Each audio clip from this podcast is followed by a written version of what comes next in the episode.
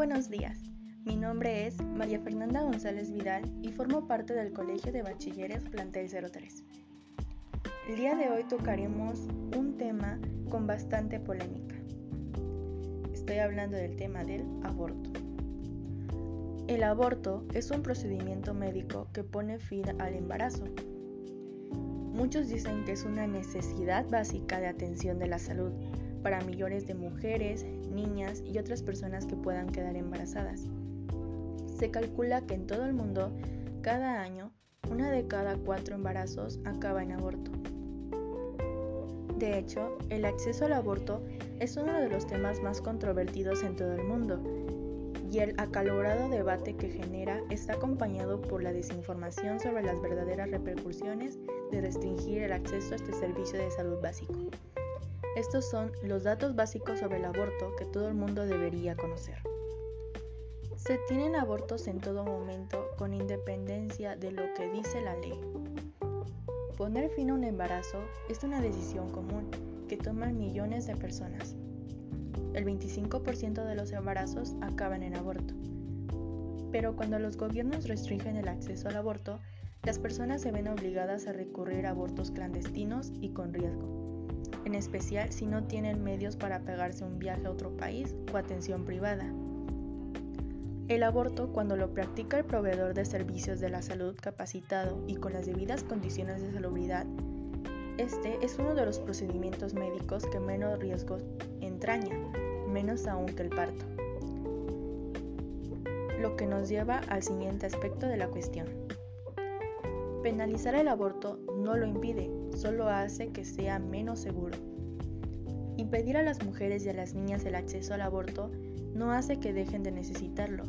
Es por ello que los intentos de prohibir o restringir el aborto no consiguen reducir el número de abortos. Lo que hacen es obligar a las personas a someterse a abortos inseguros. A continuación, les leeré argumentos a favor y en contra del aborto. Argumento a favor. Es inhumano no legalizar el aborto terapéutico, que debería realizarse cuando el embarazo pone a la mujer en peligro de muerte o de un mal grave y permanente. Argumento en contra. La verdad es que en este caso el término terapéutico es utilizado con el fin de confundir. Si vemos, terapia significa curar, y en este caso el aborto no es una cura. Actualmente, la ciencia médica garantiza que prácticamente no hay circunstancias en la cual se deba optar entre la vida de la madre o la del hijo. Segundo argumento a favor. Es brutal e inhumano permitir que una mujer tenga el hijo producto de una violación. Por ello, para estos casos debería legalizarse el aborto llamado sentimental. Argumento en contra. La verdad es que, en primer lugar, los embarazos que siguen a una violación son extremadamente raros. En Estados Unidos, por ejemplo, la violación es un serio problema. Aproximadamente 78.000 casos fueron reportados en el año 1982. Esta cifra es más importante si se tiene en cuenta que del 40% al 80% de las violaciones no se denuncian. Tercer argumento a favor. Es necesario eliminar a un niño con deficiencia porque él sufriría mucho y lo que se generaría sufrimientos y gastos a los padres. Argumento en contra. La verdad, este principio conocido como el aborto eugenéstico se basa en el falso postulado de que los lindos y sanos son quienes deben establecer el criterio de valor de cuando una vida vale o no.